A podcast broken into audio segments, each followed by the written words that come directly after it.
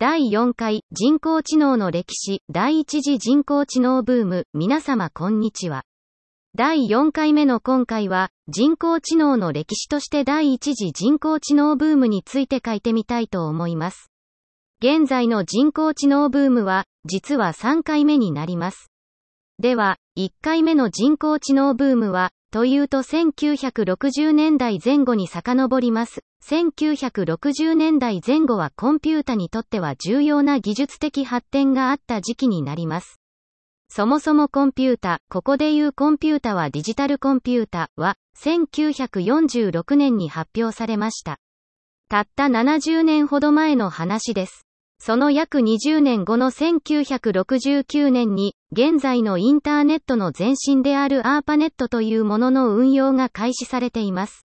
インターネットが我々の周りで広く普及したと言われるのが1995年ですから、25年程度で、なくてならない技術にまでになったということになります。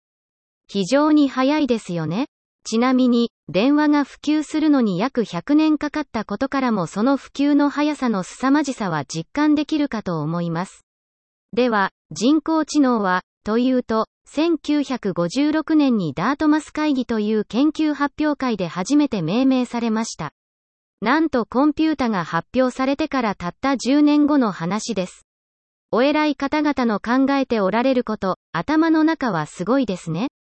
非常に簡単なことしかできなかったコンピュータを見て、これで人工知能を作れるはずだ、と考えられる。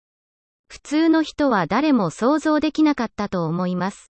将来、未来を想像、想像できる力があるからこそであり、そのような考えがあるからこそ、本当にそのような世界がやってくるのだと感動します。実際に、第一次人工知能ブームが来たのは、人工知能という言葉ができてから約10年後ということになります。当時は、いろいろな組み合わせの中から答えを見つけ出す、探索、という技術と、鳩は鳥だ、鳥は飛ぶ、だから、鳩は飛ぶ、と判断したり、鳩は鳥で飛ぶ、カラスも鳥で飛ぶ、ということから、鳥は飛ぶ、と判断したりする、いわゆる、推論、という技術の2つの技術が注目されました。